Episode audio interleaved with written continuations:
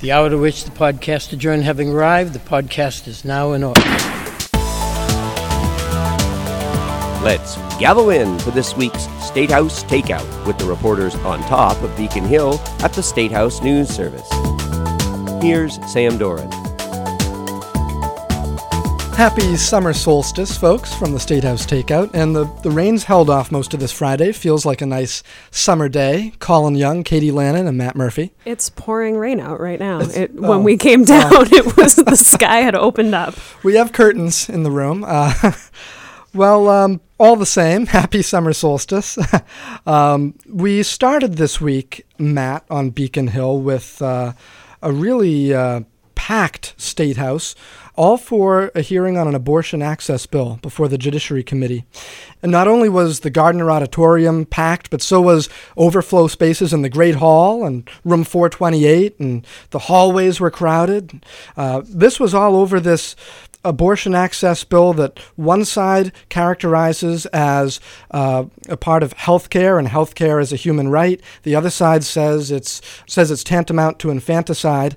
What was the vibe? Did these two sides clash on Beacon Hill, or did they stay mostly civil? Yeah, I think that was actually the motto, Sam, on a, a lot of the pink T-shirts. Team Pink which was pro Roe Act, had T-shirts that said "Abortion is healthcare and healthcare is a human right," and uh, they were here to make their case for the Roe Act, which uh, would codify the protections provided for in the in the Roe v. Wade uh, decision on abortion rights, but it would also expand access to abortion here in Massachusetts, uh, allow for abortions in, in certain cases of fatal fetal abnormalities uh, beyond 24 weeks. So that would be an expansion of the definition of uh, what would be allowable for those so-called late-term abortions.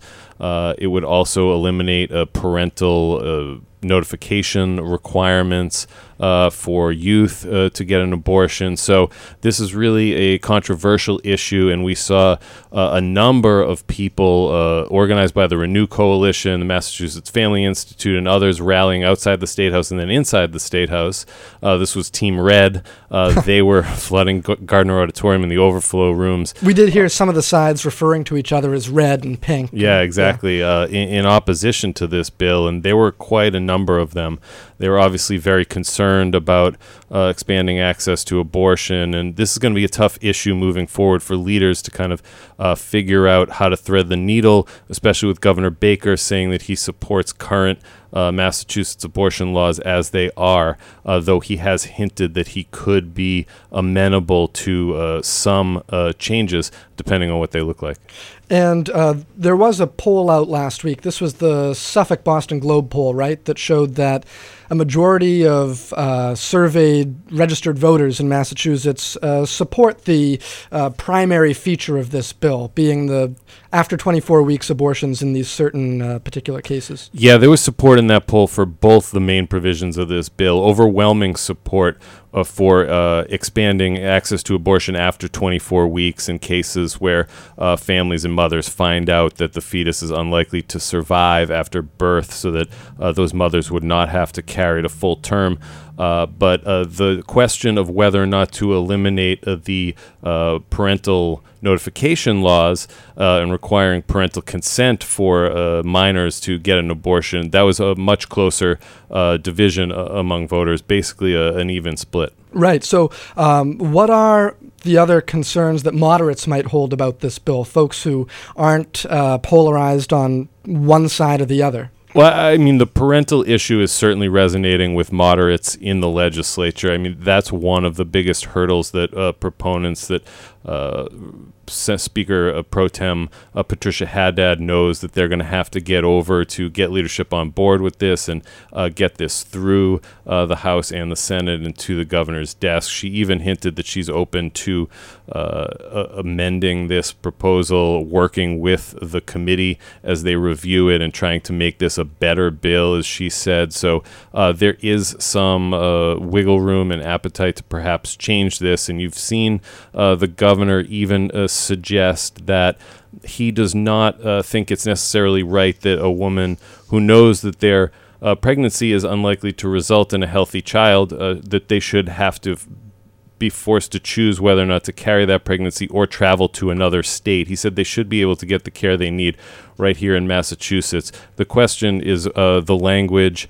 Uh, and and how they approach this. And the governor is also obviously concerned about the the parental notification language as well. Right. Speaker Pro Tem Haddad said at the press conference that day that with the bill in the hands of the committee, the committee, I think her quote was, "will make it a better bill." So she's envisioning some kind of change in, in exactly. So you know what that looks like, we don't know. Could they could they walk back some of this language? Could they take out some of these provisions and maybe try and come back to them another session if they can get the, the 24 week uh, provisions in there and return to the parental notification at another time? Right. Uh, and, and try and make take that time to make people more comfortable with it. But uh, proponents do think that the more time they spend uh, talking to those with concerns, uh, the better they've been able to convince them and show them that uh, their fears are unwarranted. But certainly, there's a lot of uh, apprehension about this uh, proposal out there. Yeah.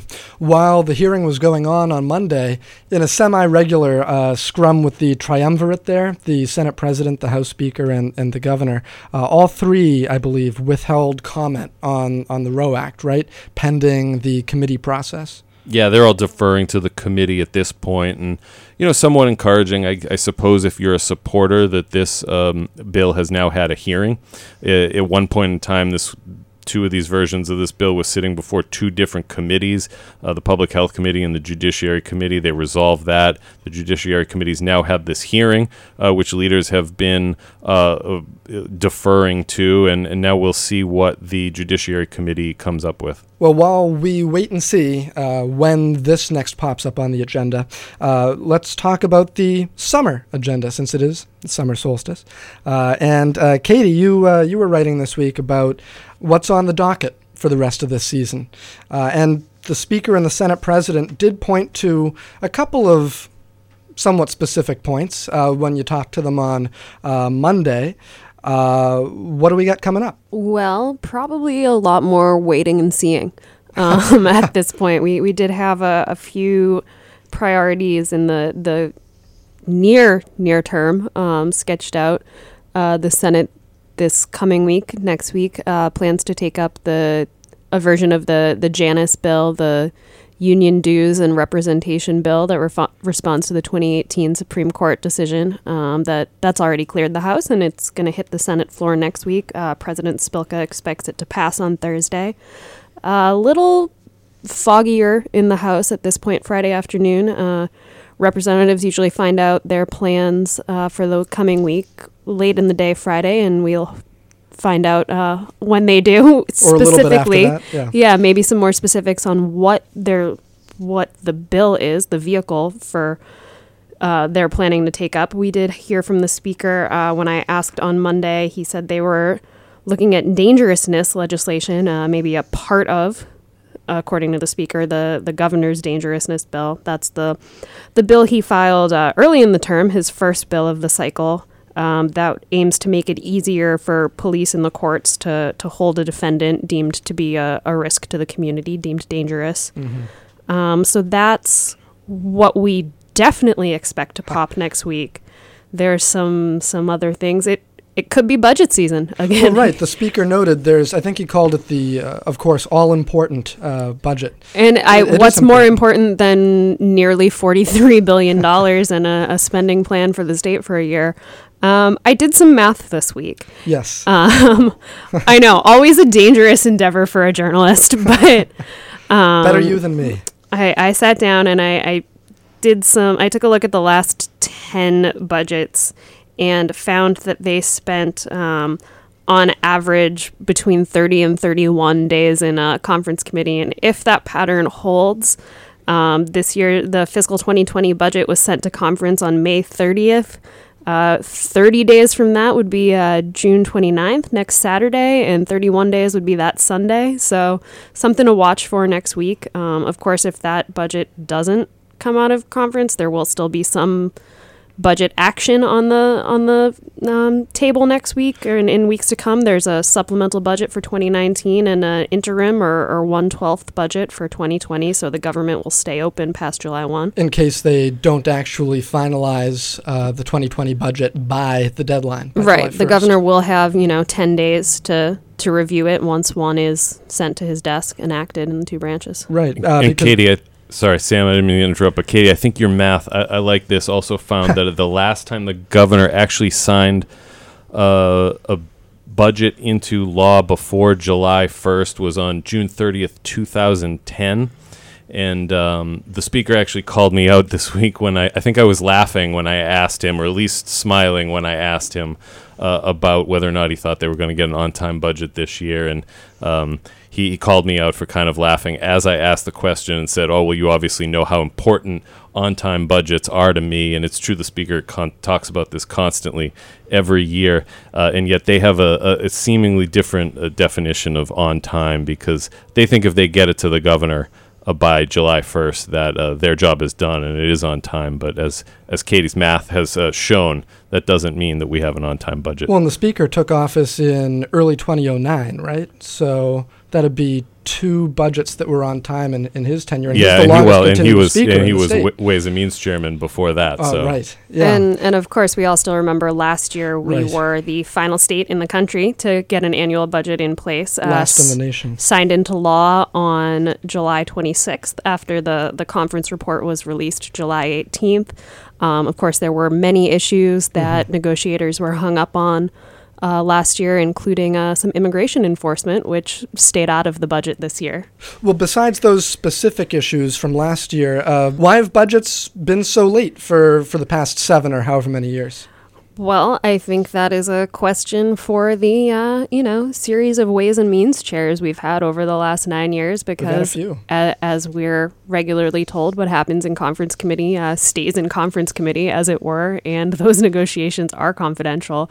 We often don't know what it is that um, people are haggling over or deciding at the last minute. Part of it, though, don't you guys think has to be this process that they've baked in over the years? I mean, if you think about it, I'm not sure how many uh, days, but when they got into conference in the first week of June this year, I think uh, y- your average, what'd you say, Katie, was the average time in conference? Thirty point seven days. Okay, so I mean that's not a, a, a ridiculous amount of time, but you have this process that's kind of been baked in where the House doesn't take up their budget proposal, uh, their reaction to a bill that the governor files in January almost every year. They don't take it up till school vacation week in April.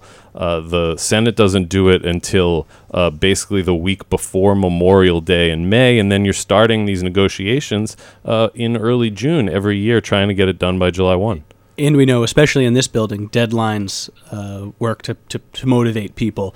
Uh, and if the legislature feels that the deadline is that it has to get the budget done by the end of June, uh, that may be part of why we see it come out at the end of June and then uh, not signed into law until uh, a week or a week and a half into July, because of course the governor uh, has 10 days to review any legislation that gets to his desk, and a almost 43 billion dollar budget. Uh, I think is one that he would probably want to take his time with. And there is this one twelfth budget, so called, to tide them over in the meantime. Yeah, they buy themselves a little bit of time with that. Yeah. And while and while we're on the subject of uh, end of June deadlines uh, and rapidly running out of the month of June, um, the Senate Education Committee Chairman Jason Lewis has suggested that his his goal would be for that committee to put out their you know long awaited blockbuster of a bill, the the Chapter 70 Education Reform Bill, uh, Education Funding Reform Bill. Um, you know, there's a, a question about whether that will be a pre-budget or post-budget thing. Um, certainly, there there's interest among a, a lot of people in getting something done very soon. Um, but the the budget takes up a lot of the kind of the the legislative oxygen in the building, and I, I think you're gonna you know see uh, advocates who are already frustrated, who have already been waiting in some cases almost four years to see uh, formula reforms maybe uh, dial up the pressure, especially if we see a, a budget get signed into law without a reform package uh, wrapped up yet. Sure. And, and that's an interesting point that the budget, as you put it, sucks the legislative oxygen out of the building when it's only really six legislators themselves who are sitting in that negotiating room. Yeah, that's true. Um, but, you know, two of them are the, the Ways and Means chairs, and we do see most of the major bills move through those committees. Right. Well, as far as the rest of the summer goes, uh, Colin, you know what else we have to look forward to uh, this summer? What's that, Sam? Gambling. Well, actually, no. Hold your horses there, Matt. Someone's excited. Someone's excited. Um, well, actually, there is the final couple of days of horse racing uh, coming up, uh, but we don't need to talk about horse races on this podcast. But uh, Except to say that uh, there is a end of July deadline for the legislature to reauthorize simulcasting and racing, um, Right. which is language in a in a House supplemental budget. but dropped by the Senate, right? At least at this point, they haven't taken up that bill yet. Could be added in, or or Bet you won't hear about that on the horse race podcast. finally, I get my podcast war. Podcast war.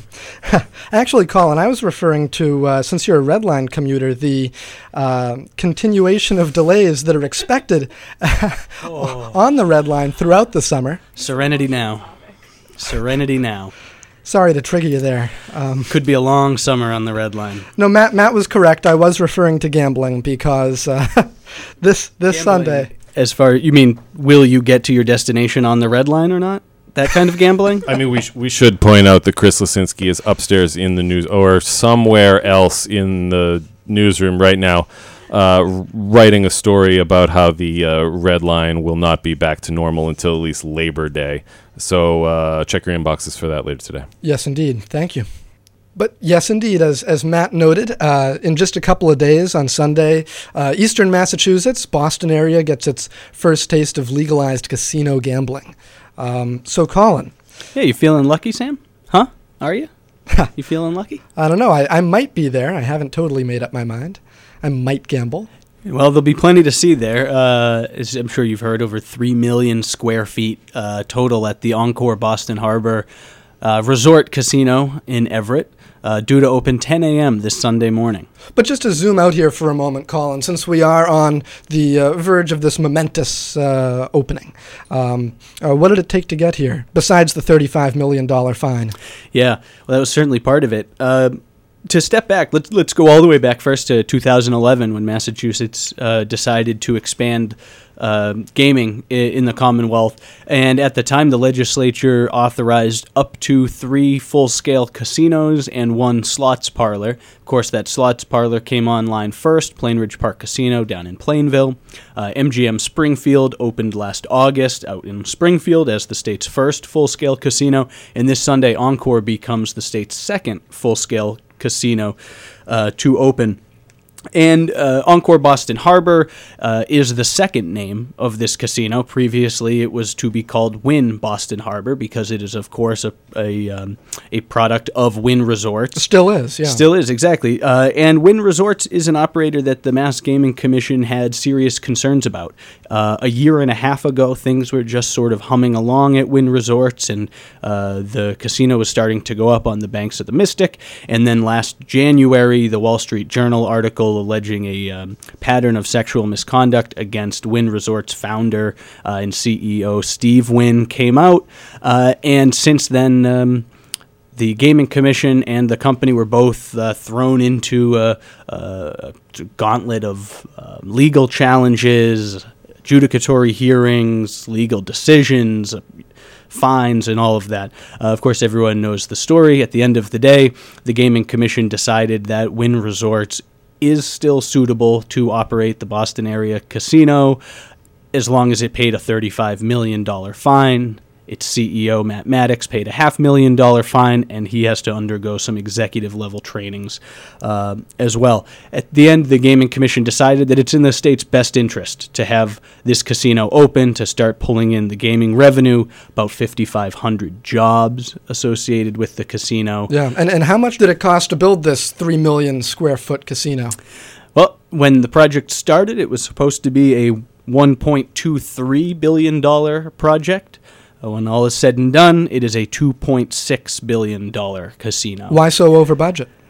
Well, Wynn Resorts says that uh, for that $2.6 billion, you can expect uh, a quote luxury hospitality and entertainment experience unlike anything the region has ever seen. I would assume they were already planning on luxury with the 1.23, but anyway, and they already have six weddings booked. That's what they say. Six weddings booked over the next uh, two years there. Uh, part of the cost too, Sam, is that this casino sits on 33 acres uh, of formerly contaminated land Oh, in right. Everett. Uh, so Wynn Resorts put 68 million dollars into the site cleanup just to clean up the soil and, and, and get that out of there. Uh, and then it was an additional 14 million dollars uh, in landscaping to then beautify the now clean parcel. Matt? Maybe we can convince Katie to move her wedding there. I think the deposit's already paid, and that's a gamble I'm not willing to take. 'Cause I have this vision of the Popeye statue presiding over over your nuptials, Well, but we'll see if we can make the Popeye a justice of the peace for a day. all right. But Colin, some folks are still skeptical. That is to say, one of the neighboring communities, the city of Revere, which is going to be watching very closely at how the casino impacts them because they don't have one of these surrounding community agreements or, or what have you. Yeah, exactly. So the mayor of Revere announced this week that he's going to form a commission that is going to keep its eye on the casino and the impacts that that casino has in Revere. We're talking traffic, environment, um, uh, the effects on the businesses in Revere. Um, and like you said, Revere does not have one of these surrounding community agreements. Other towns in the area will be getting cash from Wynn Resorts, from the Encore Casino on an annual basis to, to make up for some of the um, headaches that are expected to come with it. So, Colin, hypothetically, how should I get to the casino this weekend? Well, the Encore folks say leave your car at home. They don't want you driving.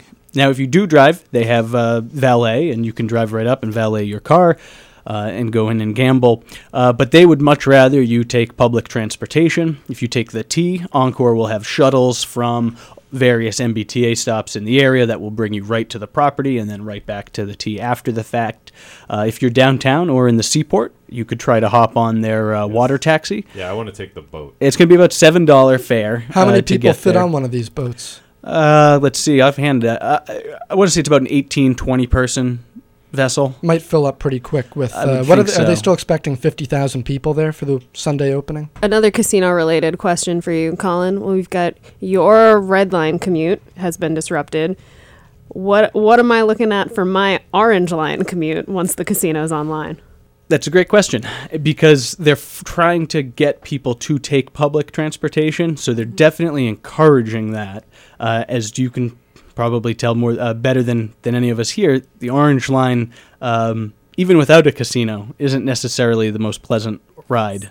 Often fairly crowded. R- right. So now that they're uh, trying to push people onto the Orange Line, onto the MBTA, um, I'll be interested to hear from you a week from now uh, how it's gone. I will report back. Well, actually, my uh, producer here just passed me a note, Colin, that uh, it is uh, a 20 to 30,000 person estimate that Encore has. They're Oh. estimating Oh, good. 20 to 30. So we'll see what the Good. final count Thanks to the producer. Yeah, indeed.